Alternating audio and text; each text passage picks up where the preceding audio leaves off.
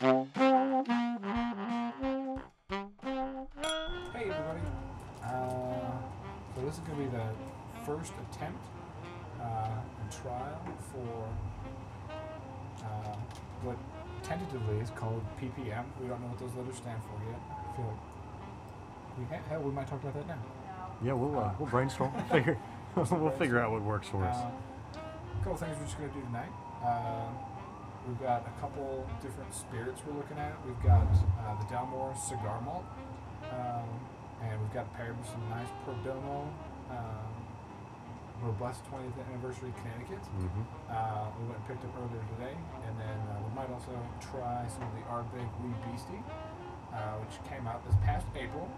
Um, so uh, got a lot sort of going on today.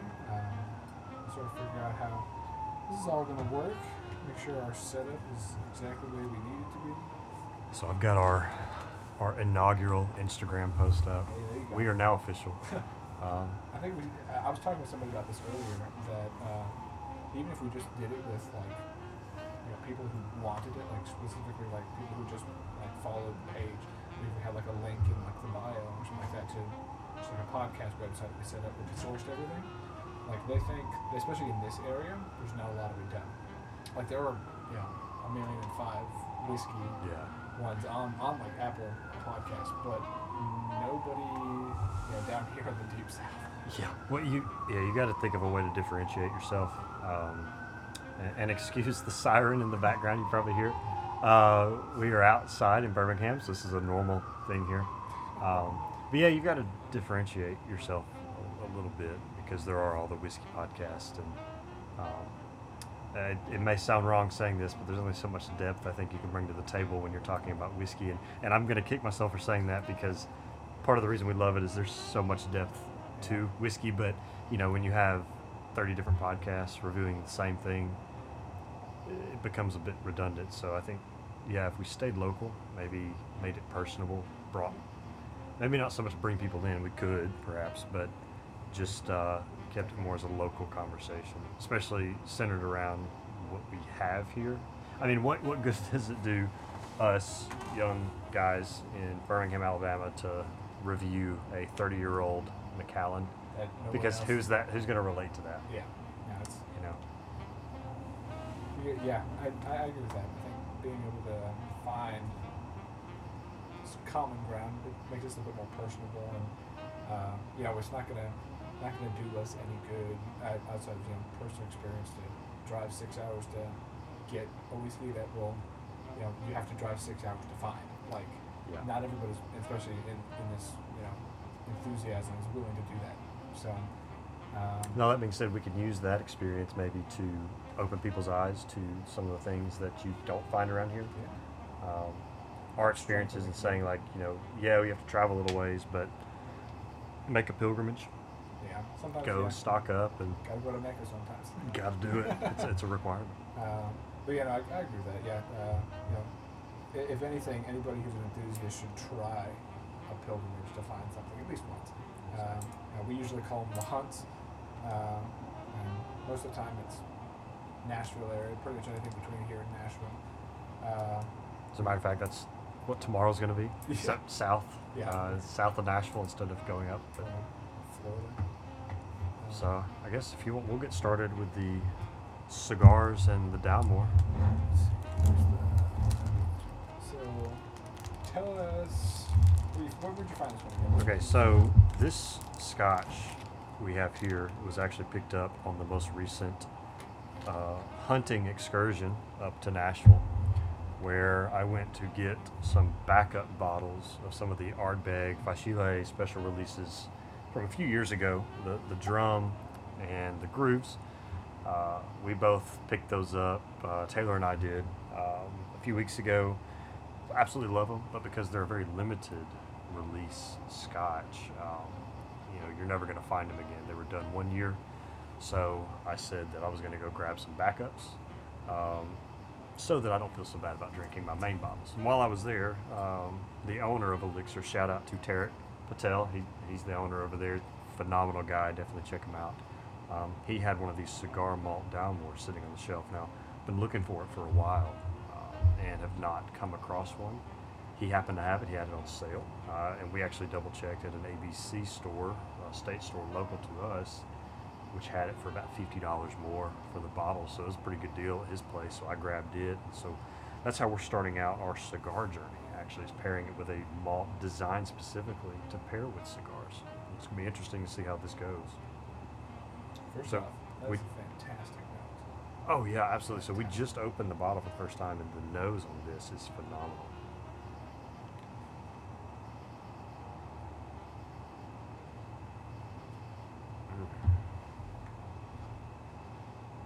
So, uh, you know, we were talking about elixir a second ago. We're actually drinking these out of uh, Terex, like Specially made and Yeah. designed, uh, larger bulb glasses. yeah, um, the, uh, they're called Glencairn cocktail glasses, I think. Technically. Something like that, yes. I, I'm not sure if they have an official name assigned to them, but in essence, listeners, you imagine the Glencairn nosing glass and just imagine it, Overweight. um, a, a- yeah, a little, little large, a little porky, and that's what you would get here uh, with this one. And as he explained it, it makes a lot of sense. This glass really helps to bring out the notes in higher proof alcohols, where you have a lot of ethanol on the nose, uh, and in a traditional tasting and nosing glass, that ethanol is focused, which you want for a lower proof whiskey, um, because the focused nose helps to bring out a lot of aromas and concentrate them in one spot, so you're able to really soak them up. But as he explained, when you get into higher proofs, the ethanol can overpower the aromas that are coming off that whiskey. So what this does is it allows the aromas to uh, separate a little bit more and to expand, and, and so it lets you get more of the underlying aromas and less of the ethanol up front. Uh, I think of it personally a lot like um, like letting a bottle breathe. Mm-hmm. Um, you know, you, you do that, and you're, you're, you're letting some of it disperse, uh, getting it off the surface. It, it allows you a little bit more of it to get out. So it's not that you're losing the alcohol, uh, but that the, the burn that just sits there. It's, it's not it's not getting the opportunity to just insult you. It's, it's, it's, it's, it's, That's a beautiful dark. Yeah, so the, the color is, is dark amber. It's almost got a red hue to it. You know, it's so the Dalmore cigar malt is going to have a lot of the sherry and the wine notes coming up through it because that's how they design it to pair better with cigars. So you almost get some coloring out of that too. Uh, we may be stretching that a bit. We're, we're sipping outside in the dark, so there's not a lot of light coming in through with it, but the color is definitely dark. It's it's darker than what you might find in most similarly aged whiskeys. And and yes, Dalmore is one of those brands that does use a tiny bit of coloring, uh, but uh, it's for consistency. And I think you know with such a like more or less iconic bottle, I think they've got a little bit of ways to room, you know, a little room to move in uh, in terms of justifying that. Um, I personally don't know of many others that I drink regularly that use dyes. So Not many. No, the the Islays that we tend to stay with, I don't believe any of those use dyes. like, uh, There's a very helpful chart um, online that, that shows you up to date information on what distilleries use dyes and which don't. So you're able to go on and check that out if, if you're not sure what it is. So beyond the color, we're also looking at the like the legs on it. So if you tilt your glass and roll the whiskey around and then let it sit and watch how it runs down from the sides and, and what I'm seeing is the legs are thinner but they're slow. yeah. It's definitely not running quick, so it, the consistency is a bit thicker. which usually indicates higher alcohol content, right? Mhm, it does. Yeah. Um, and in terms of uh, speed, Mhm. uh, in terms of the the legs, I can never remember what. I, I think maybe that, that tells you how oily it is, is how thin they are. Yeah, it, it's what you're looking at is how oily the, the base is there. Um, if it's going slow, obviously it's I'm more I, oily. I'm a hardcore Islay guy, so a lot of that stuff's like the oily stuff you find on, on, on Earth. So.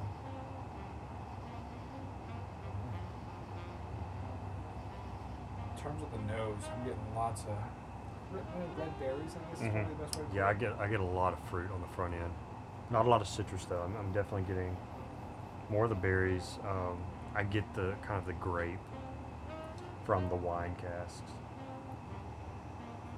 There's something a little white, fleshy, almo- almost almost spicy. But I, I'm I'm getting, uh, and uh, my my mind brings to mind like um, like a pan fried like pear sort of thing, where maybe a little bit of seasoning. I like I like mine normally with like cinnamon or something like that on it. So that might be where I'm getting that from.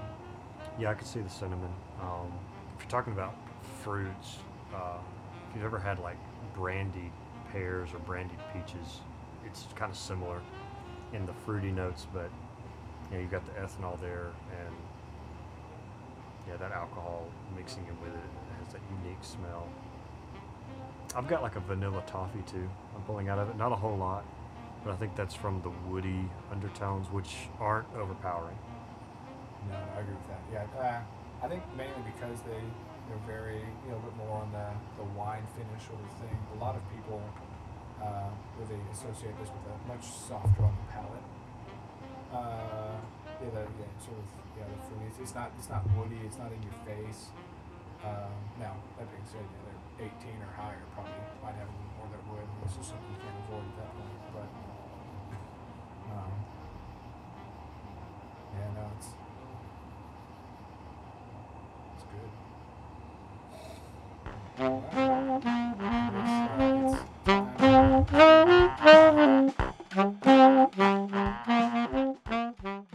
I, I want to see if we can start a, a thing about putting in every time we have one of these. Yes, that's a good idea. Uh, let me see. So I've got one of the original big old compilation books here of Scotch toastings, mainly. Let me see if I can find these. These are patriotic toasts. As much as I'd love to uh, toast to the Highland, uh, I don't know if I can. I've got a little bit of Scotch in me, uh, not just the drink, but uh, genetically as well. So let's see. Let's see if we can find one that's not too offensive. Um,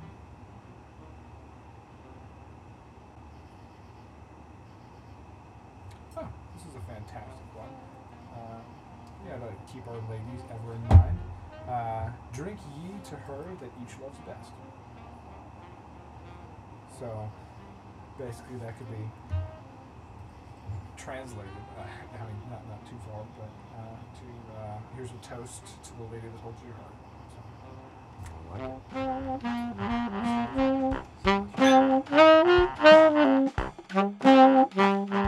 So.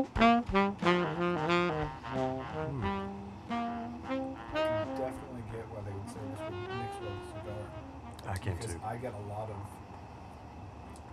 like dried spice and grass, like right out of the gate, right out of the gate. What I'm surprised at actually is the burn on the front end for this. This is only an 88 proof whiskey. It's, it's only 44%. So it, it burned hotter than that. But again, I think that would go well with a cigar. Yeah. I, I, I kind of see the influence there.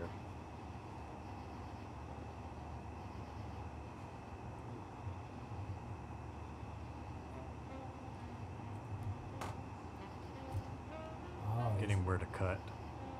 Ah, okay. Yep. We are both novice cigar smokers. Yeah, this is Uh, actually our first real foray into especially pairing cigars. I'll say this is the first time ever of pairing a cigar and trying the whole experience wrapped together. Um, but yeah, this is kind of the first foray into um, cigars with a purpose. as opposed to cigars for fun. Um, and the one we got, uh, I mentioned briefly, is a Perdomo uh, 20th anniversary. Uh, it's their uh, Robusta, Connecticut. Um, and we took these, we got these off of recommendation from a gentleman uh, at a, a cigar lounge we went to earlier this evening. Um, and he said that the flavor, at least for the first quarter of it or so, was more in, uh, it was like butter and sh- or uh, uh, milk and sugar and like a latte, right? hmm Yeah. Yes, he, he said that if imagine getting a heavy cream latte with no sugar in it, and that is the type of flavor that you pull out of this, and it starts mild and becomes a little more rich and pulls itself together as you progress through it. So he said that for young beginners, especially when pairing with a scotch, that he thinks that this would be a very good entryway. So we're gonna find out uh, how true that is. And he did say that he hadn't been drinking since 1990, so uh, the Scotch industry has probably changed quite a bit since then. Uh, so, uh, but uh, I, I imagine our more more cultured taste with the Scotch combined with uh, know just our introduction to it. I, I think we'll come out okay. Yeah, yeah, I think so.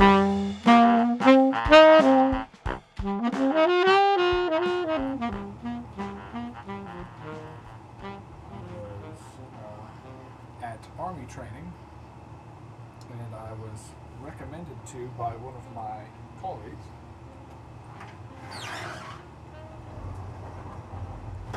And he got this bratwurst of a um, cigar, and he invited me to try it, and I remember choking and almost throwing up.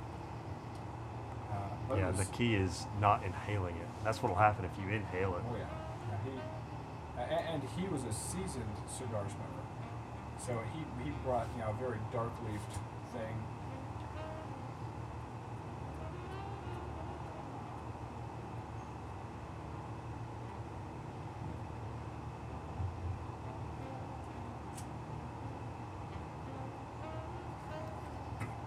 So yeah, it may take a little while having to get it to.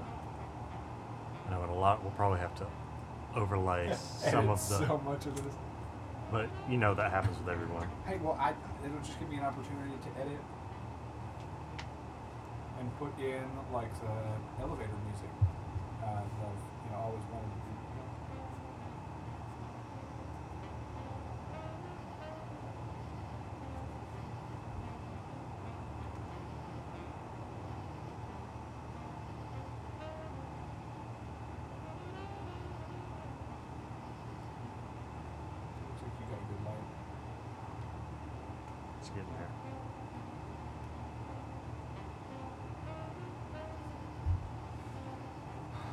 wish you all could be here so you can see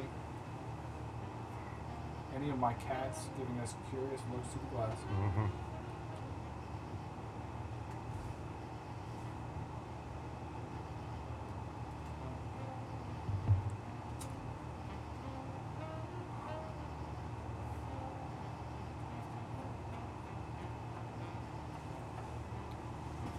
Ooh, almost got. This thing's getting hot now.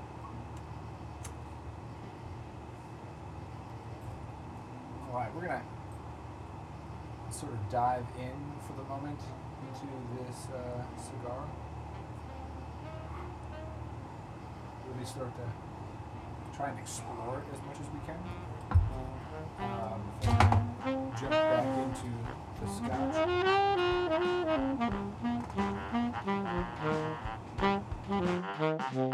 You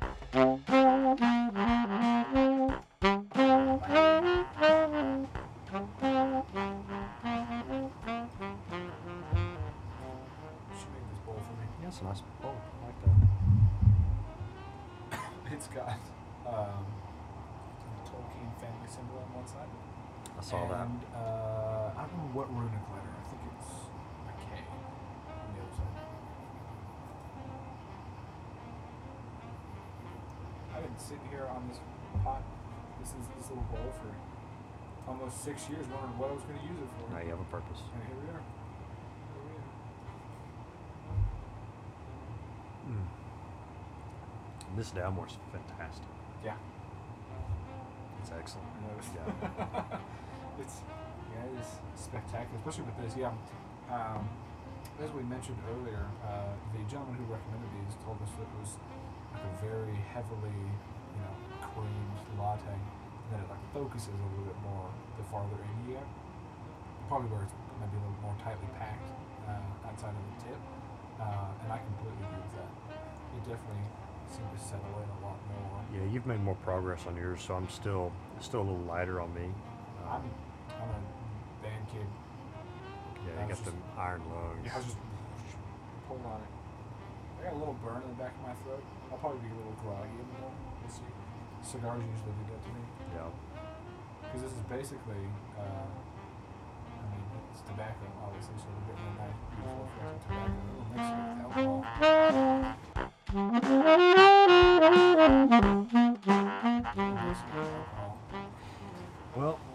since this is kind of our introductory uh, episode, um, we can talk a little bit about our backgrounds with whiskeys, how we've forayed into um, now our, our different likes and our dislikes, and where we kind of stick. So, uh, if you want to share your your kind of history, yeah, maybe a condensed version, because I know Yeah. it's it's kind of extended. You know, it's it's Well, when, history. uh, when I was a kid, uh, when we were five years old. I had my first. Well, uh, so my first, yeah, I'll I'll just sort of hit the high points. Um, my first taste of alcohol uh, was a gin or a brandy at my grandfather's house. He was a heavy drinker in either. Uh, when I was probably about 12 years old. Uh, and uh, I thought it was disgusting that night. Uh, but you know, in hindsight, it was gin or brandy. Um, one of, those are very different sides of the spectrum. Um, but then you jump forward to uh, about the time that I guess we met, uh, and um, I guess at one point in time I'd come across you know beautiful old Fireball. You know the fraternity boy in me was enticed by it, but uh, that that love was short-lived, thank God. Uh, when I, oddly enough, got to try my first uh, Glenfiddich, uh, popular space, I, I think most people, um, just because of its accessibility, they Mhm. usually get introduced that way. Yeah, lots of Um, good marketing from Glenfiddich. Yeah, yeah, they're they're yeah they're, they're 12 year. I mean, you can find them just about any place that sells alcohol. Uh, it's not not expensive, uh, but very very palatable. Um, and so that was sort of my go-to for scotch. I you know, I was it, wasn't like my favorite thing, uh, but in, especially in terms of like whiskey in general, that was more where I settled. Um, uh, as I went along, uh, I tried stuff like Macallan, uh, you know, just the regular Macallan 12 or whatever it is, uh, and also got more into Jack. So those were my, my more pointed introductions to either side of the whiskey community, not to omit any of the other popular regions. Um, but uh, went that way, and I think I'm focused more on bourbon for a while because, especially the beginning years of college, especially when we were talking about uh, drinking age, um, I didn't exactly have a ton of money to just throw at liquor at the time. Still don't really, but I got a substantially uh, You, ma- you make it happen. I make it happen. make uh, it one, happen. one way or another. You, make you make time and resource for your passion. Um, but then, as we went along, uh, we got to try more and more. It's, was, it was more just like experimentation and try stuff like Bulleit. Uh, like I said, I, I, I delved more into bourbon at the time. It's a little bit more accessible. There's not a huge Scotch following down here in Alabama. Big surprise. Um, so it was like Bulleit, uh, Makers, um, and uh, Woodford. Yeah, a lot of the standard marks that you always see, you know, the bars or on the shelf. And then um, I think probably the the biggest, know, probably what, what started what we'll call it the downfall uh, was uh, Cage for ah, might have been my twenty second or twenty third birthday. Talking about the classic cut. Yeah. got me the Macallan 2017 Classic Cut, like limited edition bottle for that holiday, whichever one it was. Um, and uh, very much liked it. It probably will always be the longest lived bottle in my collection. um, The folks, that's not saying much when he downs a third of a wee beastie in like four days. I, I, like Ardbeg, um, but I think that bottle survived close to two years before I finally I- think that's right. Yeah. Um, I think I finished it yeah, this past fall uh, at one point time. Really, I guess really before the true spending started happening. Uh, our enthusiasm could not be uh, held back or stifled any longer. uh, and so we, we definitely started to branch out. Um, since then, uh, I fell in love um, in terms of bourbon wise with um, Detland down in uh, southern Alabama, which we may go visit tomorrow. Um, and then, uh, but in terms of Scotch, um, I think really the the the true love point was for Cage's wedding this past year. I uh, we went to go pick up some stuff right before his bachelor party, uh, which was as gentlemanly and classy as you could imagine it be. Um, and I purchased a bottle of Ardbeg An Oa uh, for Cage as a wedding gift. Uh, and we tried it, and it was About knocked her teeth out. yeah, yeah, it was. Uh, I remember distinctly. I, I, I want to say I, I say distinctly, but I can't exactly remember. I think it might have been Zane on the other side of the room, or Steven even, who um, was the first person to be like, "What is that smell?" So we opened the bottle, and he was on the other side of a billiards table, and it was all he could smell. That being said, you know, we thought it smelled like just straight cigar. Uh, but maybe because I think because of how it demanded attention from us. Uh, I used that in the first little test I did by myself. That, that's very much the way that I feel about An Oa. Um, uh, but I fell in love with it uh, in that evening. Um, Cage did not, from my, my understanding, for the sh- small, short conversation. He, he was a whole more like, okay, this would take a little bit to get used to. But I, not, he did not like it. Um, and so from there, I really fell into favor with Islay scotches, uh, and that's where I that's where I rest my head when I need when I need a good drink. Um, and so I've become, in in my opinion, a little bit more of the Scotch guy out of the two of us. Um, I uh, I don't always have the opportunities to go in and find a lot of really cool scotches, but when I do, I definitely don't mind trying them, and I love them. I love the complexity, especially of Islay scotches. Uh, they they make my eyes light up when I when I, I sip them, and I just sit there, and it you know re- re- repulses everybody else around me, my my fiance, my family. Um, but uh, I think I think it's really sort of centered in on that now. Uh, Ardbeg, Bruichladdich, uh, Lock, uh, I haven't tried a whole bunch of Lagavulin, but Laphroaig. Um, still gonna try Jura, I'm I'm not completely put off by my recommendations online, but um, now that I know I can find some here in Birmingham, I think I'm gonna do that a bit more. So, in summary, Taylor, Scotch guy. Um, I still appreciate bourbon, but uh, it's a little bit more. I'm a little more picky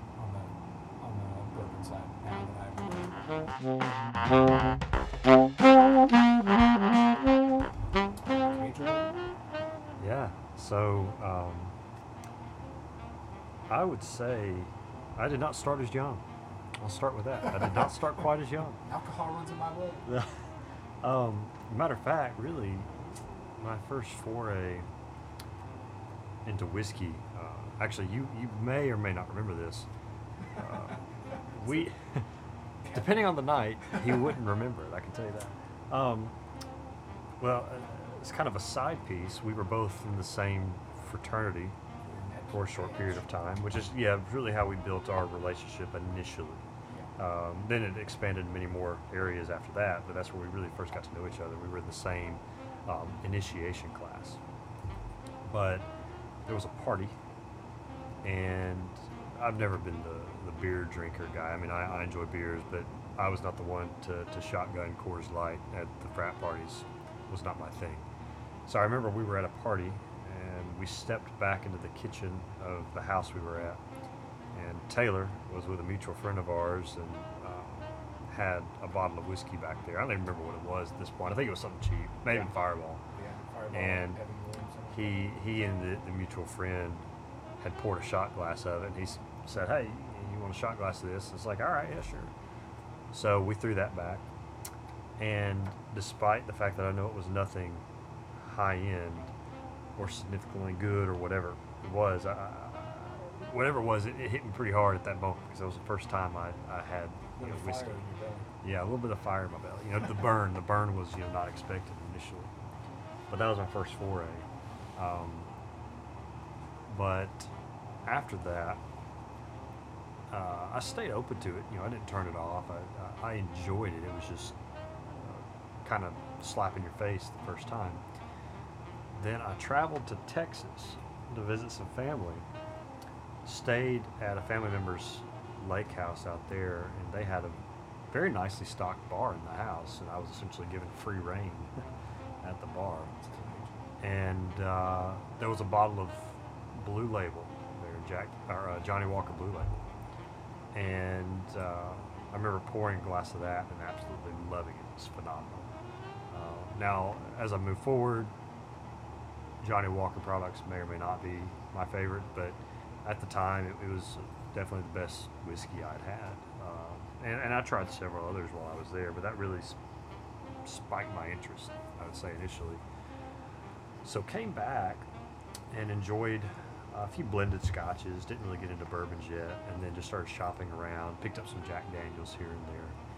But I'd say I really expanded on it after graduating college. Uh, funny enough, that aligned well with income. Um, when more income came in, I thought, hey, I can actually afford to try a few things. So, um, kind of like Taylor, started more into the bourbons. Um, started picking those up. Went on a few minor hunts where I didn't pick up anything terribly nice or expensive, but just some good starter things. I really enjoyed them.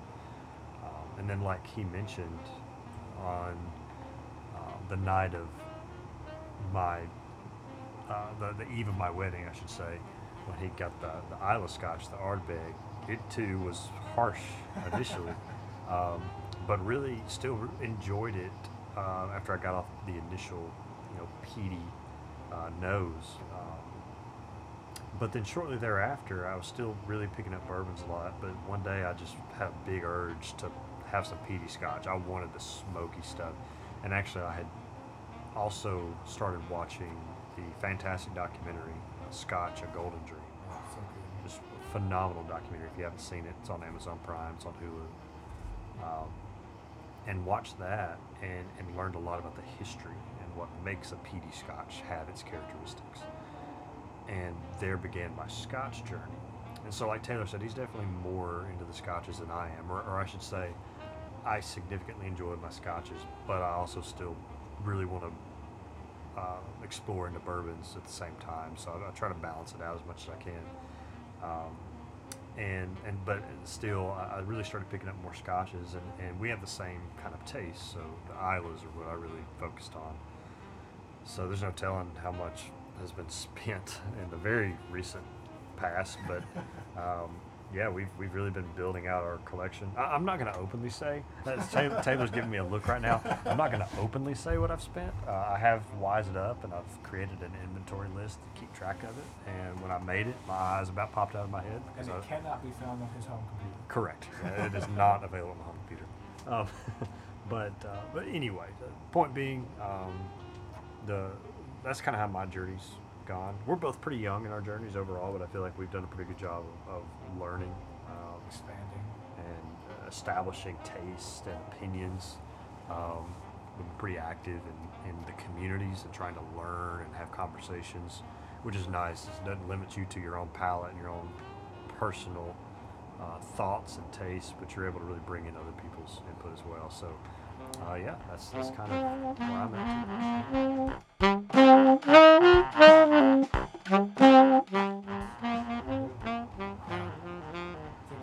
I'm a little bit farther along in my cigar. Uh, I spent more time just puffing and uh, just taking nice deep breaths. Uh, as, he, as he said, I've got more iron lungs being a, a bandsman. Well, we were interrupted for about half an hour by a call from my wife, which I, I, I held that conversation while Taylor puffed away. So that helps too. yeah, yeah. Um, I, I'm, I'm, I've finished my glass of the cigar malt, and I would say uh, not a bad pair. I think I think definitely works really really well. Um, sweetness from from both really really sort of collides in a very nice. Well, while you've still got a little bit of Shiraz left, I need to pour a little bit of that wee beastie while we've got it. I'm going to finish bit of my.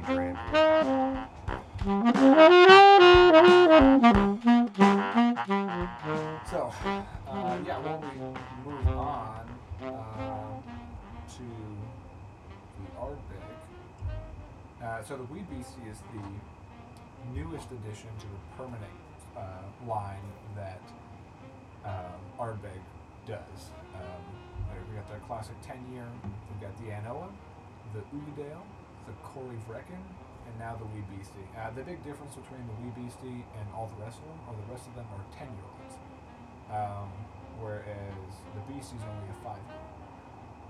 Uh, so it's looking at generally speaking, it's not completely true, but generally speaking, with Scotch or bourbon, you get a little bit more of the brazen, robust flavors from younger Scotches. Uh, there are obviously a few things that will fall outside of that Japanese, Irish sort of stuff, but as a general rule, younger stuff usually is a little bit more, like I said, robust in your face, especially with the flavors. You don't get as much as mellowed out oak flavors that you would of, yeah, like Blue Label even, you know, truly one of the, the finest blended scotches out there. Um, but uh, I have, as Mr. Williamson here so eloquently pointed out, uh, already punched a fair hole in this bottle uh, because I do very much like it. I didn't spend that much on it technically. Uh, I did get it from a company that charged a little bit heavier on shipping. But considering Alabama does not have it down here yet, and we've had to go through some very big hoops Unconventional hoops. to try to get the things that we have, it's uh, it's okay. it's Yeah, acceptable. We'll let it, we'll let it slide. Uh, and, and yeah, we're, we're still in the, the process. Uh, the ABC stores down here are are easy to work with depending on who uh, you get to work with. Uh, sometimes their employees can be a little less than favorable or ignorant, as we have experienced a couple times, which is Yeah. a, a no fault of their own. Well, and, and for those listeners who have state stores that you rely on, you definitely understand. You know, we don't want to talk terrible about state stores. There's some benefits, certainly.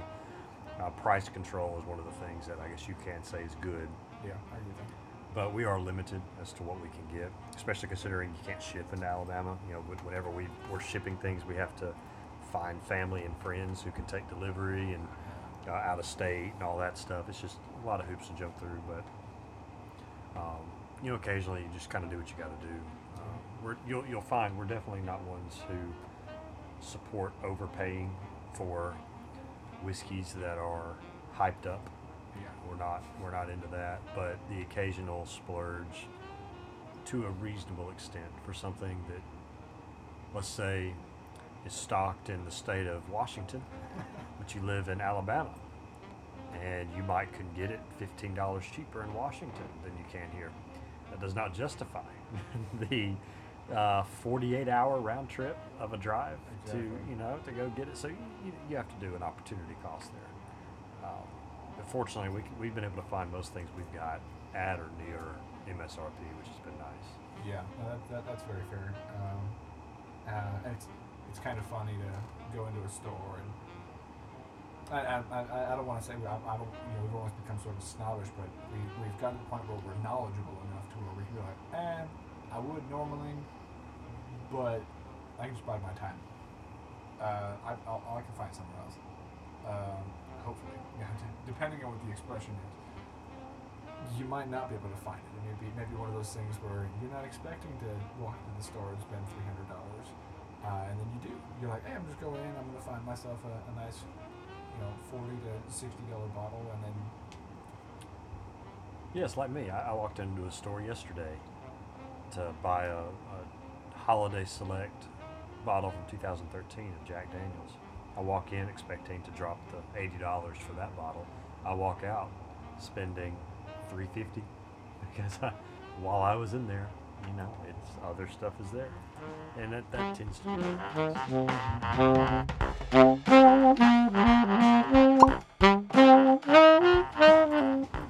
Now, something I'm noticing here after we ju- we just poured our glasses of the Wee Beastie, the color. When Taylor poured his glass, I thought he poured a glass of water. That is not to say that the Ardbeg is, is without character aesthetically. It's just how dark the Dalmore was. Yeah, no, the that- Dalmore that- was just a really dark. The bottle is clear if you get the cigar malt of the Dalmore, and when you're looking at it, the the red of the whiskey almost matches the red of the label. It it kind of looks like like if you were to mix apple juice and cranberry juice. It's not quite as dark as cranberry juice, But but it's- it, it's got like the deep red sort of you know red berry colors as you'd expect, which Yeah. makes sense since it's you know wine aged. Exactly. So so that was just, that's the first thing I've Yeah, noticed. this is this is somebody's racing on 280 right now. Two people are about to race on 280. I think that's some some revving, some showboating. Yeah, that sounds like it. But um, so yeah, this this is more. I don't know. I don't really want to go to like a like a like a, white wine. It's not quite that white. But it's close. Yeah, It's- yeah, it's you're absolutely close. right. So if y'all, the, the listeners, if you will recall, the age on this is only five years. This is an exceptionally young whiskey. Um, there are younger out there. Don't get me wrong, but um, as far as Ardbeg offerings go, this is this is pretty young. So, uh, and, and Ardbeg does not use artificial coloring, so you're getting the natural color of that alcohol and the youth in the wood. Um, and the nose is not super strong. No. It's not heavy peat like you would find in the others. And I, I took my first sip, and my impression is this is a wonderful introduction to Ardbeg. I, I think prior to Wee Beastie, An Oa was the introductory Ardbeg. It was the mild Ardbeg, which after Taylor and I had ours the night before my wedding, Wouldn't have believed you if you we would not have that. believed you. It was it was strong, but that was also the first peated Islay that we had had. So it- was especially strong in that sense. But had we started with this, I think it would have been a much better introduction. Um, as far as someone who, who was a virgin to Islays, a virgin to the peat experience, um, this is a very easy drinker. It's very Yeah. easy to sip on. It doesn't burn. What was the proof on this? Uh, it is forty-seven point four. Okay. So the alcohol content's not too high. I mean, you're not breaking 100 with this one. Yeah, still under 100. Uh, now, that being said, the nose is going to be a little bit calmer uh, because one, we're using the, the wide, wide lip uh, elixir glasses, uh, and it's been open for about a week, so there has been a little bit of aeration already occurring. Uh, now, when I initially opened it, um, I very much got uh, sort of like a tamed Uigeadail. I could see that. Uh, it, initially, like the the what really draws me into that. That's probably my favorite uh, Ardbeg is the Uigeadail.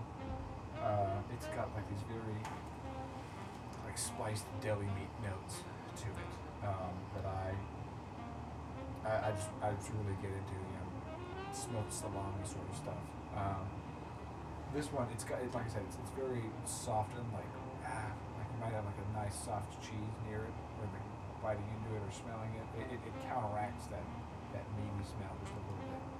Um, but the finish is nice and smooth.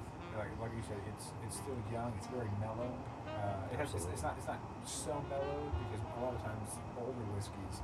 Yes, in it's not without character. Yeah, yeah. A lot of yeah, the, like the ten year. The ten year gets mellowed out really quick because it's got ten years which, in terms of price, a ten year Scotch for the price that Ardbeg does for, you know, what I think is top notch quality. I mean, it's a steal, more or less. Uh, which is another reason just to love.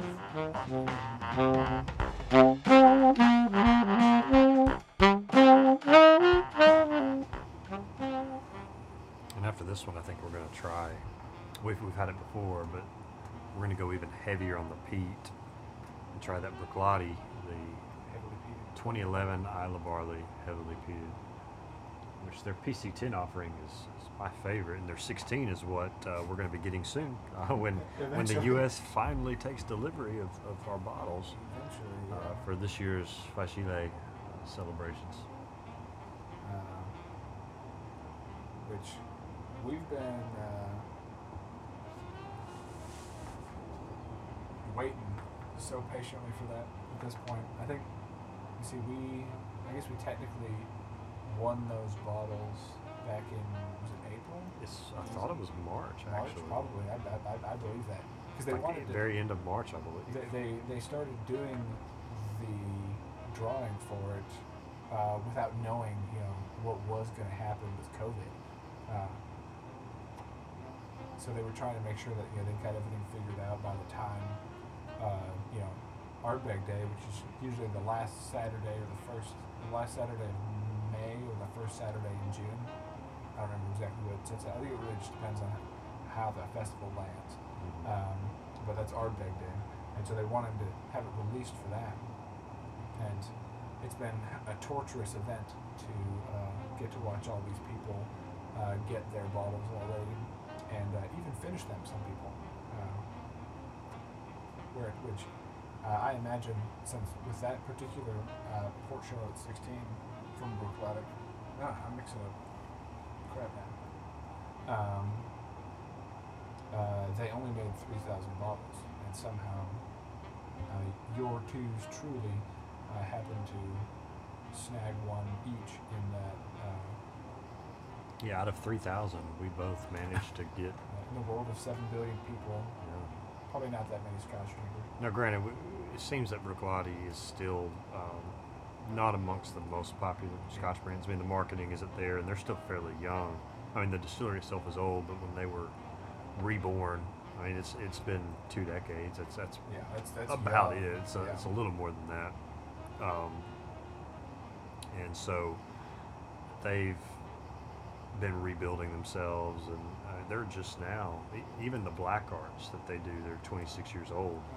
Um, they're just now being able to come full circle with casking, filling those casks, and then bottling it from the, the distillery since it has been Yeah. reopened. I mean, it hadn't been long since they've been doing that. Praise to Jim McEwan. That man did some fantastic things. And if you don't know who we're talking about, watch Scotch, Gold Drink. Yeah, they, they follow Jim and, um, and and Adam Hannett over there, who's taken over since Jim left. Adam's been doing a phenomenal job too, keeping up with, with how they've developed their offerings and keeping the, the flavors uh, consistent. They've done a fantastic job with that, uh, and they keep growing. I mean, they, they keep putting out great offerings. What's what's nice about Bruichladdich is almost every bottling they do is unique year by year. All their Islay barleys are are dated, um, so every year it's a different bottling, and every year it's a slightly different combination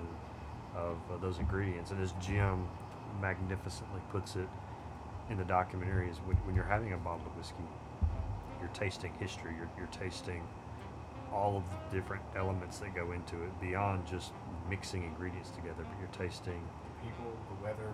Yes, you've got all of that coming in. You know, the, the casks made of that wood. You've got hundred years of history uh, of weather and things such as that that goes into creating that. You know, the wood, and the same with the barley and the grains, and the peat.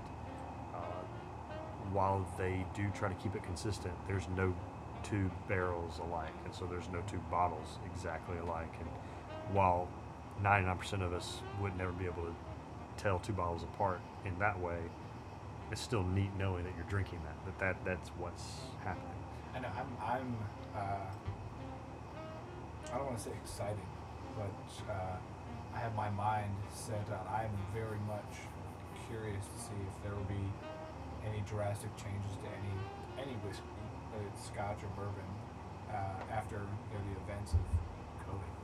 Like so much, uh, you know, they, they did their best to try and keep stuff still rolling, but you know, it, you know, it, it turned to skeleton crews in a lot of distilleries as opposed to like the very you know fleshed out sort of things. So, and you know, even that may create a small difference. Well, You know, the interesting thing with whiskey though is we're not going to see the effects of this for another five to thirty years on a typical Just gonna have to keep average. So, in so folks, mark this: five, ten years, there's going to be coronavirus cask bottles. Yeah. Snag them up. But that's like um, what was that distillery got hit by like a like a hurricane or something like that? Well, you have the E.H. Taylor. They did the tor- uh, Warehouse C tornado surviving That's bottle, what it was. That's what it was. and uh, that was a that's become a very sought after bottle in the secondary market. Uh, it was when it initially came out, and it was it was nice to see that, that the distillery took a disaster and was able to not only bounce back from it, but then kind of commemorate it, and turn it into a special offering. Um, you know, they were able to, to survive that and, and excel from it. And I think that that alone speaks to the power of, of these distilleries and what they accomplish day to day, their creativity and what they're able to, to create. Um, it's just phenomenal to see the, the flexibility that they have and the, again the creativity they've got As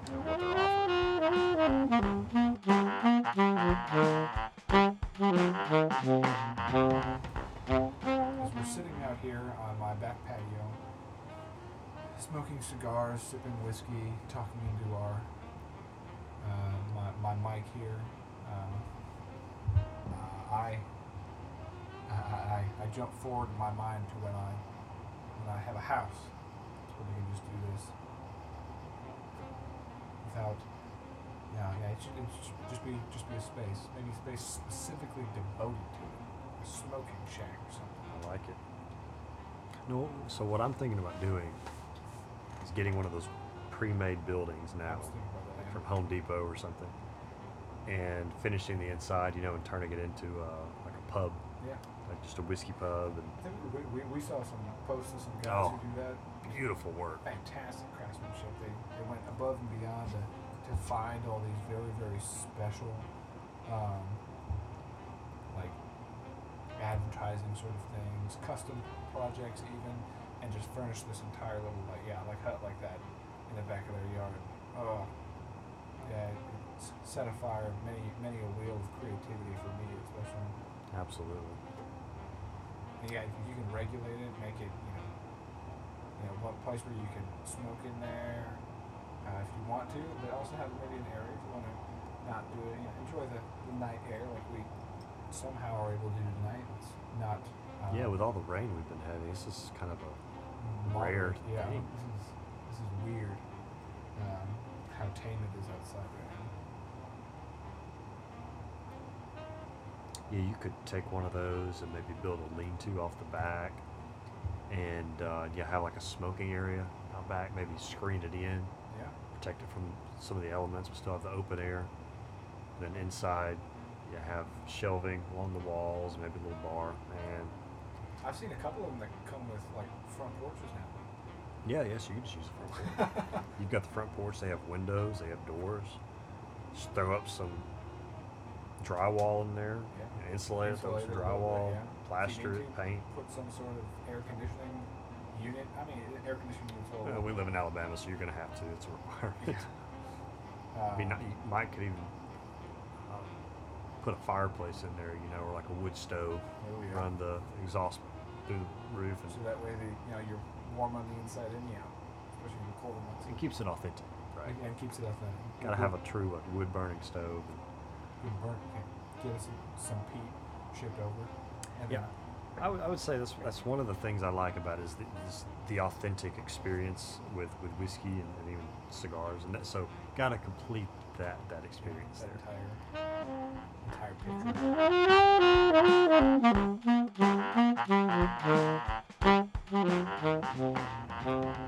Well, I think my cigar's dead. I'd say you're running up on the end of it. I got a little life left, but not much here. I'm, I'm right here at the end. There's a little bit of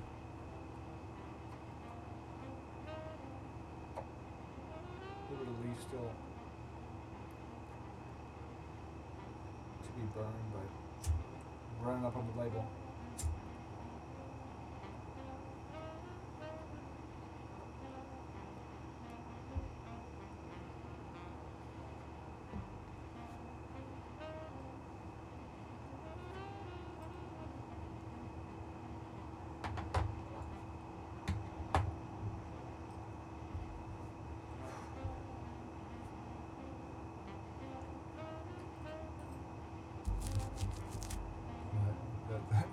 This is a fantastic condenser mic. Quick shout out to Focusrite for a fantastic product. Um, they're the ones that provided this stellar um, audio interface and the mic and you know, most of the cables. Um, I don't need to shout out to Apple; they get enough uh, high five as they want every other part of life. So, you know, that's what we're running off tech wise right now. Well, from what I've sort of understood and a lot of my research, you know, unless you're making a living from it, you don't really have to get into any of the expensive programs and software stuff like that. You can just, I mean, we're, we're using GarageBand right now, um, and I can go in and adjust the sound post if I need to. Uh, hope I don't delete anything on accident because that's as easy as hitting the backspace button. Yep.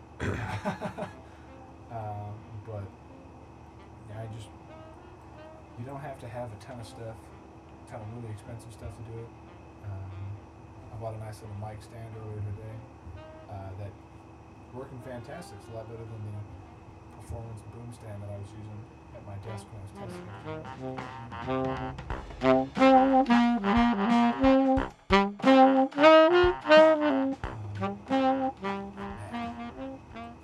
Ardbeg's good. You can't deny it. Oh, that's good. I see why you've knocked out. Now nearing half a bottle at this point. but I'll take partial blame for that one now. Uh, well, hopefully by by the time this uh, this podcast gets kicked out, uh, we're you know posting good produced sort of stuff. Um, hopefully, ABC stores around here will be able to carry it, especially with it being a standard expression from Ardbeg. Um, I'm coming for you, ABC store. Oh yeah. Uh, we know you can get it, uh, and uh, you're going to feed my hunger. Well, maybe we can get them to listen to us a little bit. There you go. Even us, just us alone. You know, we. Little side note story here is, um, some of you may know of the Octomore from Bruichladdich. Phenomenal bottle. Um, a little more expensive, but uh, one of the heaviest peated whiskeys in the world. Um, possibly disputed by some people, but uh, from our experience, they, yeah. from, our experience, they do they do quite a good job. Um, but unfortunately, here in the states alone, it's difficult to get one, much less in Alabama. But a little finagling, little talking with the local ABC manager, we were able to get three bottles. Was it three bottles ordered in? Of And Octomore 6.1. Octomore 6.1. Yep. And uh, funny enough, we purchased all three. Um, like immediately. So, what what hopefully we can get them to understand is that if they order, if it if it's in the store, it will be bought and most likely by us. Yeah. Uh, it appears to be the trend. Um, so maybe we can make that happen. Yeah. Um, I guess one, one, one downside to that is uh, the Octomore 6.1 is one that, you know, they, they get it enough that it's in their computer system. It's just they don't I, they don't get a lot of requests for it. Yeah. um, because it is, yeah, definitely a more specialized niche sort of group of the, the Scotch community, especially if you go that heavily peated. Some people, you know, they like peat, uh, but uh, the Octomore is, is in your face peat. It's a, a giant neon sign on the wall amount of peat. Um, so um, I can understand, yeah, their apprehension at getting too much, but um, what's crazy is, like I was saying, the, the 6.1 is the most common one to find. Uh, they have a 6.1, 6.2, and a 6.3, I believe. That's just the six year right. series. Uh, they also have an 8 and a 10, and I think a 9 as well. I don't think I've ever seen a 7. I might have. But some of their expressions are uh, unpeated, I found out. I think the 9 is unpeated. Yeah, they Uh, do one that's unpeated. Yeah, it They comes do in one like a, with like a Scottish barley, then like an Islay barley. One more, and I don't, I don't Yeah, remember. and, but they, they come in all these very, very cool, progressive sort of uh, bottlings. Um, the 6.1 comes in a like a painted black bottle. Which is very difficult, let me just say, because if you've ever neared the end of a bottle, you have that gut wrenching moment where you know that this drink is going to be your last. Yeah, Unfortunately, with the Octomore, you don't know. yeah. you can't It's tell. when you hit the end of it, then it's just a severe level of disappointment. Yeah, and which, as as Cage uh, alluded to a second ago, they they're they're a little bit pricey. Um, you're looking between 150 and 200, depending on you know where you're getting it from. Possibly higher depending on the, the release. There were some special release ones that are pushing up there. Yeah, yeah. Which, you know, depending on your taste, you can say understandably so. Um, I, I personally feel that way. Um, it's it's a very awesome bottle. I uh, I'm doing my very best. I actually put mine back in the tin so that I uh, I wouldn't see the bottle, uh, so I wouldn't drink out of it as much. It's um, it's one of the handful in my my shelf collection because I've got like a closet collection that I don't look at or touch. Um, that um, yeah, you just you just don't want to you just don't want to run through them. I, I keep them out there. It's a special occasion drink. It's like okay, cool. Or maybe you have like a really good or super bad day at work. You, you, you go to the good stuff because you, you want you want the work done. Um, that Octomore does. Um, I mean, Brook is pretty much like that. Uh, a lot of their nicer expressions. It's like, yeah, you don't really want to run through them, especially because of how hard it is to find them here in Alabama. Uh, okay, what, what, what were we doing? We, we, you got like lucky up in like Huntsville area, right? With a couple of like the uh, 2009, 2010, 2011 ones. Oh, that was uh, Nashville. That was Nashville. Yeah, okay. yeah. We the, the initial one again. Shout out to Elixir Spirits. Uh, they still one of the best Scotch selections I can find fairly locally. But uh, that's where I've had my first run in with Bruichladdich, and I picked up the 2011 Islay Barley. Uh, went back and picked up the heavily peated 2011 Islay Barley, and then the Port Charlotte 10 year. And then on a return trip to Midtown, up there in Nashville, that's where I found the 2009 Islay Barley and the 2012 heavily peated Islay Barley. Uh, and uh, then the same day, we picked up the um, Classic Laddie. That's about yeah. Which I found we, we actually kind of paid for those, but I don't mind because we've never seen it. Well, yeah, it goes back to point of opportunity, cost. Yeah, I had never seen one before. You like never it's- see one Yeah. it being so foreign to our area. When you do see it, You jump on it. you jump on it, unless it's just obscenely overpriced. But in this case, they were mildly overpriced. If you consider ordering directly from Bruichladdich and spending retail, but then factoring in VAT and uh, and shipping costs and all of that, you're still coming out on the good end. Yeah, yeah, and uh, that was a awesome little shop too. That was uh, it was Brinkman's, right? Brinkman's, yeah, yeah, Brinkman's. He uh, he just opened that one. Yeah. Uh, had a really good selection already, and his shop was still pretty empty. He was still building it up, but he, he really did a good job of beginning his selection. So I look forward to visiting again soon. Uh, yeah, no, that was. Uh, and it was crazy. We went completely off recommendation of a guy at Midtowns who, uh, from what our understanding of Brinkman's was, is he had a liquor store. He closed it up because he saw an opportunity in the rise of CBD in Nashville area. I think that was right. Uh, and then that went under. Uh, so he went back to what he knew, uh, and you know jumped right back into it very very well. Uh, I want to say he said that he was like the regional representative for Bacardi for several years. yeah, something like that. Uh, yeah. So yeah, he, he- he's he's got a foot in uh, in the market already. So good for him. Um, and yeah, I, I would definitely make a point um, to drop by and check that place out every time I drive by it, if I can. Um, which, as of right now, I've got decent reason to. My, my family lives up in the Nashville area. And for me, it's it's not that bad of a drive. It's an easy afternoon stroll up there, and um, the rotating stock up there makes it a worthwhile trip most every time. What what I've found recently, what's unfortunate, is I'll make a trip up there, come back home the next day, they get a shipment in, and I'm like, all right, it's time to go back. Yeah, it's Uh, a lot of mileage on the car So, there. so I think the the idea now is I just need to move there. Um, that's really what I got. That's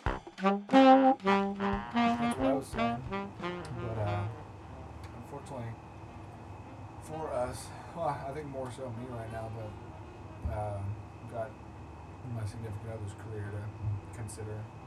If she didn't have her nice paying job, I mean, she wasn't settled and still relatively new to it, you can bet your sweet tookus I'd be I'd be in my car up there already. I'd be I'd be shopping out houses. Um, I was trying to convince her. I don't know if I told you this. Um, when we were coming back from Nashville to see my parents, uh, we stopped in Spring Hill for food, and I gave her like this sweet little, sh- just like quick, candid tour of Spring Hill. trying to make the city grow on her. And then we went to a McDonald's that completely ruined her experience because they were she's she does fast food management and um, they did not wow her at all. So it destroyed uh, some chances of that. Uh, but yeah, whatever. You win some, you lose some. So. Well, the problem was trusting McDonald's to make a good impression. Hey, you're not wrong. You're not wrong. She, you know, we, we were, uh, we were driving through there, and we needed a little bit of food, and um, she did not feel like Taco Bell. Understood. Bell, r- r- right, right there on the road, like the two big, you know, more or less consistent options that were there were Taco Bell and McDonald's, and we, we chose McDonald's just because Taco Bell was, you know, too close to heart. Um, so, uh, and it wasn't the right, wasn't the right move, but we learned from it. Um, and uh, with any luck, we'll be, able- I'll, I'll be able to convince her down the road. Maybe so. But in the meantime, we're going to rely on our local stores to listen to us, hopefully. Yeah. Uh, and uh, we'll rely on our chances to make little trips. So keep us in your thoughts as we uh, run down tomorrow, run down to the Florida area, see what we might can find down there. Yeah, we're gonna we're gonna try and do our best to hitch a couple spots on the way up. We don't want to. We don't.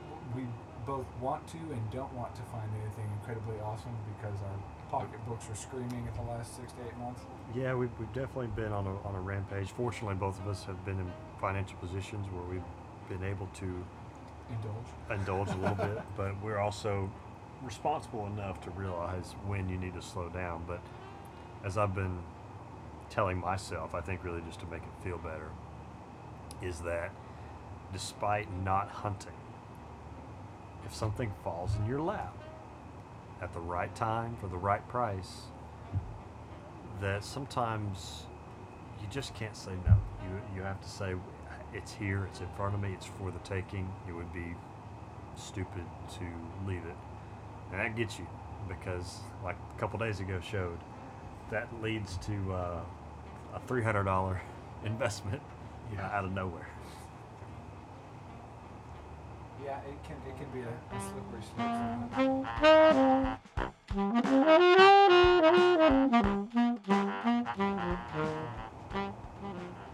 I, I guess I guess one thing, uh, well, two things, two agenda items we can try and nail down is um, probably the easier of the two, in my opinion.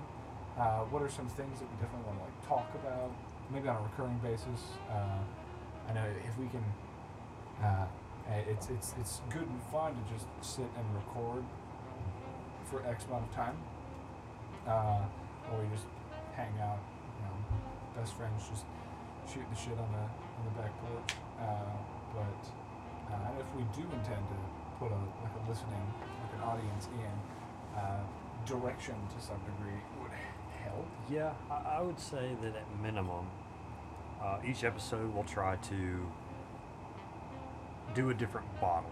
You know, we, we may drink glasses of a few different expressions in one sitting, but we'll try to highlight one expression per sitting. The big, the big, yeah, the uh, uh, headliner. Kind of, the, yeah, the headliner. The And sorts. un- unfortunately, due to our deferring geographic locations, um, we may not both be able to indulge in the same one at the same time. Um, it's just too difficult to give each other samples and transport them and all that all at once. You know, it, it, it'd be a big ordeal to do that. But one of us could kind of highlight the, the the drink for that episode. Um, the other might could ask some questions or kind of drive that conversation a little bit. Uh, so I'd say we could at least one headliner. At least one headliner, I can each, that. each episode. Um, and I was thinking about it, uh, The Three Drinkers, which is one of my favorite Amazon uh, Prime TV shows. They've also got a podcast um, that they were somehow able to continue on through COVID. Um, and what it involved was, mind you, they're older, very much more so affluent European uh, people who are, you know, more or less TV shows and aficionados in the liquor industry. Um, but uh, they would go and they were buying like one person would be in charge of each podcast and they would buy one bottle for each of them and have the other mailed to the other two's house. Uh, now that's obviously, as we said before, not Plausible. as plausible here.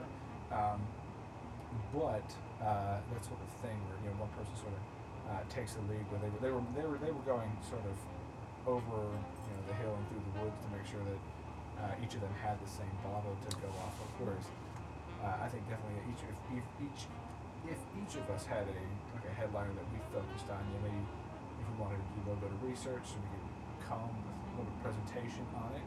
Um, if we're all able to both try it, then yeah, fantastic. Not, uh, it's just the luck of the roll.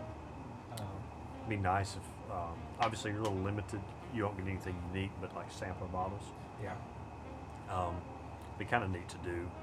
Maybe do the occasional sampling, like where we each really try to have one, but maybe do like an unmarked sampler and give it to the other person where one person knows what it is and the other person does not. And it's not so much a guessing game, but it's just like you open it, you try it, give your impressions, and then the other kind of discusses like what it is, and you say, okay, well, yeah, I definitely picked that up, and that might help alleviate any preconception as to your like an, opinion already formed about it. So, say I I'm doing the headliner one week, and I pour you an unmarked sample uh, of a, of a peated Scotch, and give it to you.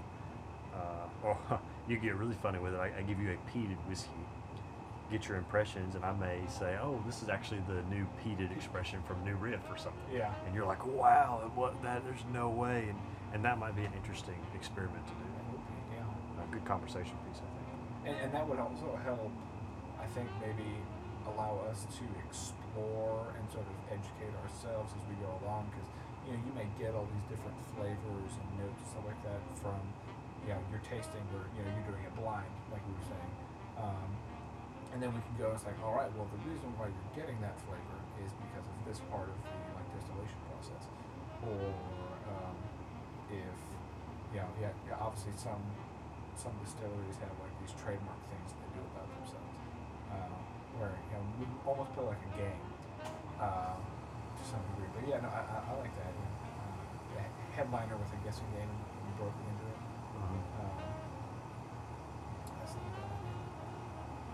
and we all got it on record now. Um, uh, another thing, yeah, uh, yeah, yeah. It's it's not like like we said, it's not plausible to make it that we've got. You know, now, if, if on the off chance we are able to find uh, a bottle or two for, you know, we each find a bottle, maybe you know, happenstance, it happens that we, where I find one, you're like, I just wa- stumbled across one, and you know, we're both in a position to get it. Um, then we might be able to, to some degree, compare like the different bottles that we've got, see if there's any difference between how everything's going about. Um, I know I'm super excited to do uh, our PC16. Uh, I think that will uh, definitely need to be It's one that be we pay attention to. We really sort of you know delve deeper into it because it is it's so exclusive, uh, very special. And I'm gonna have a hard time, I imagine, just based off of recommendations and uh, notes from other people online. Uh, trying not to finish that bottle because it sounds like the sort of stuff that I'm into. Um, but uh, yeah, it's one of those things. You know, you finish it, it's done. You keep the bottle commemoratively, but Yeah, and unfortunately, with with us, or I'm really speaking for myself, but I, I feel like to an extent you're the same way. Is we really enjoy the unique offerings because you deviate a little bit away from the regular stuff. We like the recurring things, but it's always an adventure trying some of the special offerings. The downside of that is you fall in love with one, you may not ever see it again. yeah, Um, and, and as listeners will know, bottle aging is a real thing. Uh, once you open it, not saying it's going to go bad in six months. Some people open bottles and they last decades before they're undrinkable. Just depends on the climate and, and the situation in which you keep the bottle. But point being, the flavor changes over time, and it's like real estate. There's only so much of it. It gets used up, it's gone. yeah, you're done. You know, this you it's not a recurring resource. yeah, exactly. So for me, it's going to be hard to even open the PC16 because I'm, I'm so excited to drink it. But knowing that uh, for, for those who don't know, it's only, there's only 3,000 bottles that were made, and already they're going for obscene prices online because it was so limited. we, So we paid what close to I think the bottle Well, itself was we the bottle itself, I, I believe it was like one, maybe 150. I think it was less than that. Yeah. But of course, then we factored in all the additional costs of getting it to the U.S. It came out to about 275, I think, when it was all said and done, which is you know a bit high for a bottle. It's by far the most expensive I've bought when you factor in all the costs, but considering the, the special nature of which it was created, um, made it a little more unique and I think a good expenditure. and one of our one of our favorite distilleries too. So yeah, all, all just another reason to, to be okay with it. Um, and again, yeah, like we we're saying, you know, opportunity cost. It, it, it was it was a you know, oh, chance in seven billion that we we get uh, an opportunity to even get it, and I was super psyched because I think I I got my ballot saying I got. you got the three. initial ballot, Yeah. and um, yes, there were three days of which drawings were held.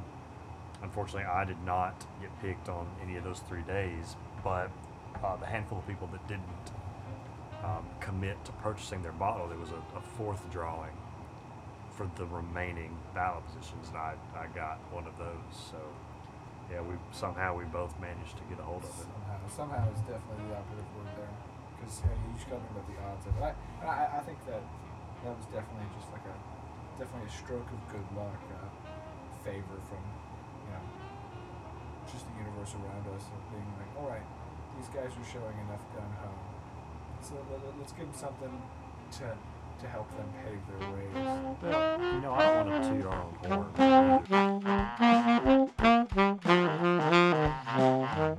When I mentioned that several of them have popped up online for obscene prices, you always have the people buying just to flip the bottles, right? They're buying just for the purpose of making money off of them.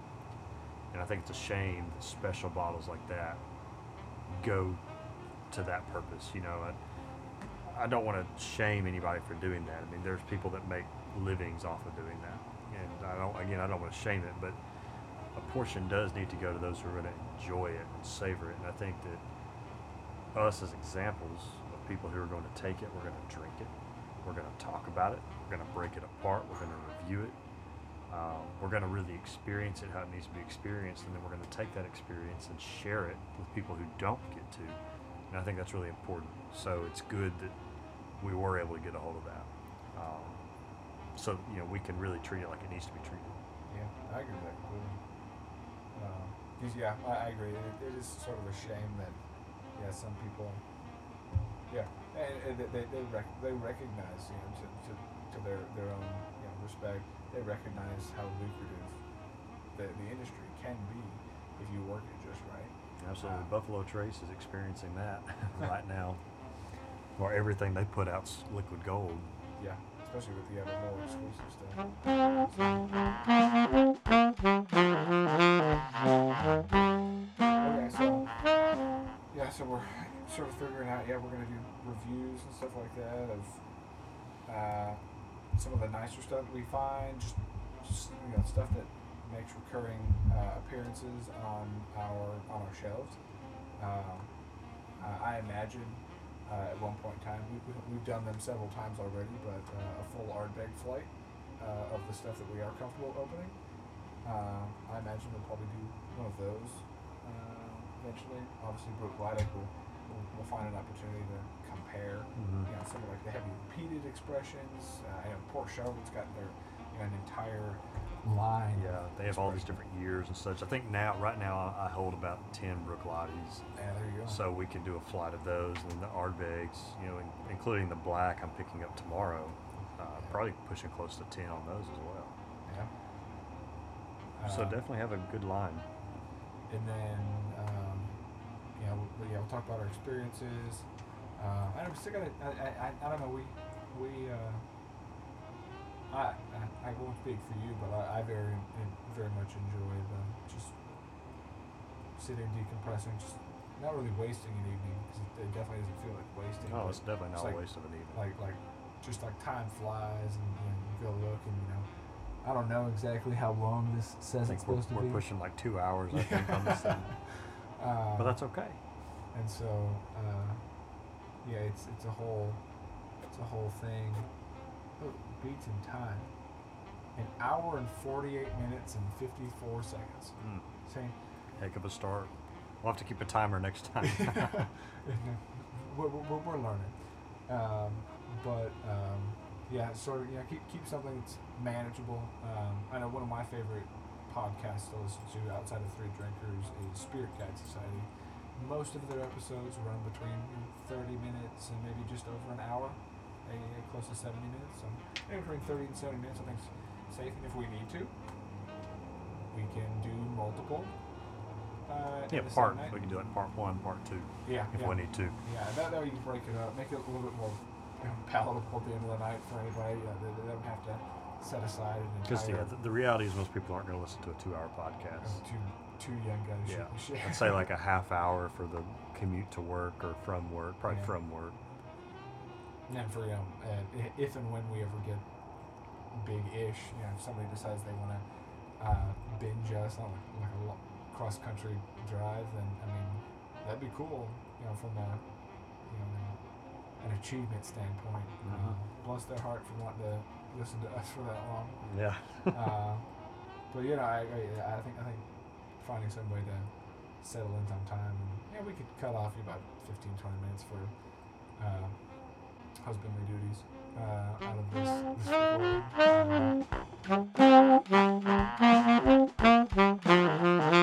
Uh, and then uh, I guess the one, the other thing definitely to talk about um, is the name. Uh, and now I, um, just you know, for the sake of production, put in um, PPM, a podcast, uh, a whiskey podcast specifically. Um, PPM being you know parts per million, which is usually how you measure peat uh, in a liquor. Uh, and so yeah, that, catchy. It's you know a play off of um, like an industry relevant like slang, you know, jargon, if you will. Um, but I'm not the only person making this podcast. Uh, it, it definitely has to be a two man thing. Uh, I think yeah, we, we, we both got a lot of um, ideas, uh, and we you know, I think we just got to find a way to.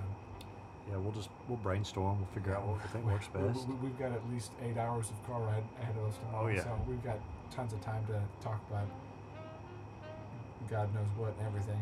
Um, Well, you know, we'll just let it come to us. Yeah. And maybe season two. When, we, when we maybe like 20 episodes in, when we say, no, this is it, this clicks. But that's okay. yeah. That's fine.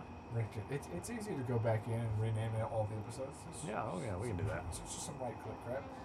Um, but yeah. Uh, so I mean, let- let's, let's just like name off just a couple, like, at least maybe a handful of ideas. Obviously, PPM's on there. Um, I know in my tester video I did to test the recording capabilities. Um, I was trying to think of like if PPM was going to be like an acronym for something. Um, but you know the, the recurrence of the, the letter P makes it a little difficult, and the fact there's only three letters, and you know 66% of those letters are P, um, didn't do me a lot of justice. And you know I was about three or four drams in, so uh, the world around me was not forgiving. Um, but I, let me see. What, what did I say in the video? I was thinking it was uh, pores, peats, and malts or some crap like that. I don't know. It, it, it, it, I, I feel like it doesn't allow for as much of the bourbon side of what we'll definitely do. Um, but again, like I said, I'm a selfish Scotch drinker, so um, and that you know that's one thing what we'll, we'll run on. Um, obviously, there's the more or less cliche, you know, Rick and Bubba has their whole thing. Yeah, I, I don't think Cage and Taylor rolls off the, the lips quite as well. Um, but uh, yeah, any sort of play off of our names also sort of a possibility. Um, we do have an Instagram page called the Brothers in Bourbon.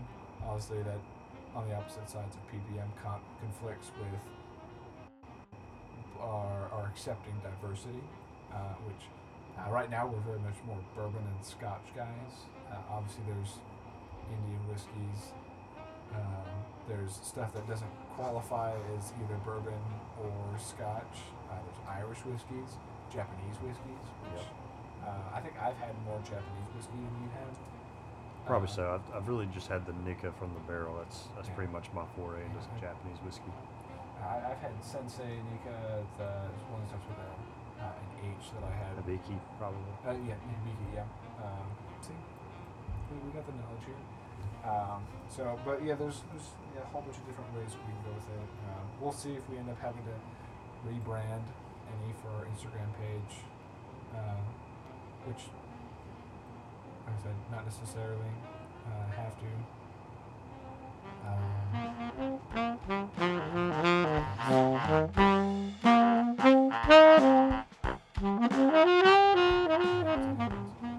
Figure it out. Well, Well, now that I'm nearing the end of my cigar, we probably start wrapping it up for the episode one yeah, not a bad idea. kickoff. Not a bad idea. It'd be fun to go in and edit all this. Like I said, we're gonna have to cut out a big conversation. I can't wait to learn how to insert elevator music. Um, We'll do jazz. We'll insert some Jazz. saxophone.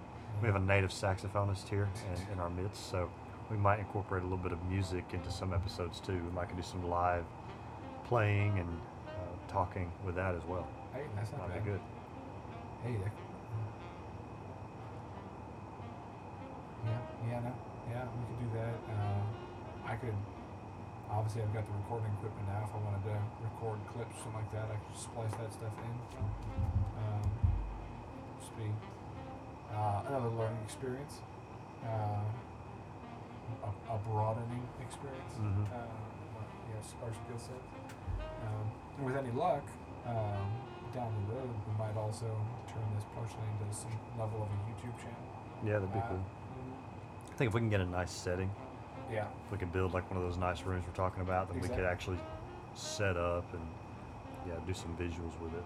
there's yeah, well. have have you know more or less like a not really a stage, but like a yeah, like a like a, set scene where Mhm. ah, I, I always think whenever I think about like YouTube channels set like that, I think of like Rhett and Link, uh, Good Mythical Morning stuff. Yeah, Yeah. They, they sit at the same more or less they they're the same table in the corner of their recording studio for the past like six years. Exactly. Um, it's, you know, it's very iconic. It's always there in the same spot. Mind you, they've got a twenty thousand square foot building that they're working with, Yeah. so they've got a slight financial advantage over us. Uh, but you know, it's, it's something to think about, and I'm thinking about how I'm gonna whoop my cat's ass when I get inside, uh, because she is up on the table and fucking with a bug. She's probably my fault that it's in there. But Probably. we'll make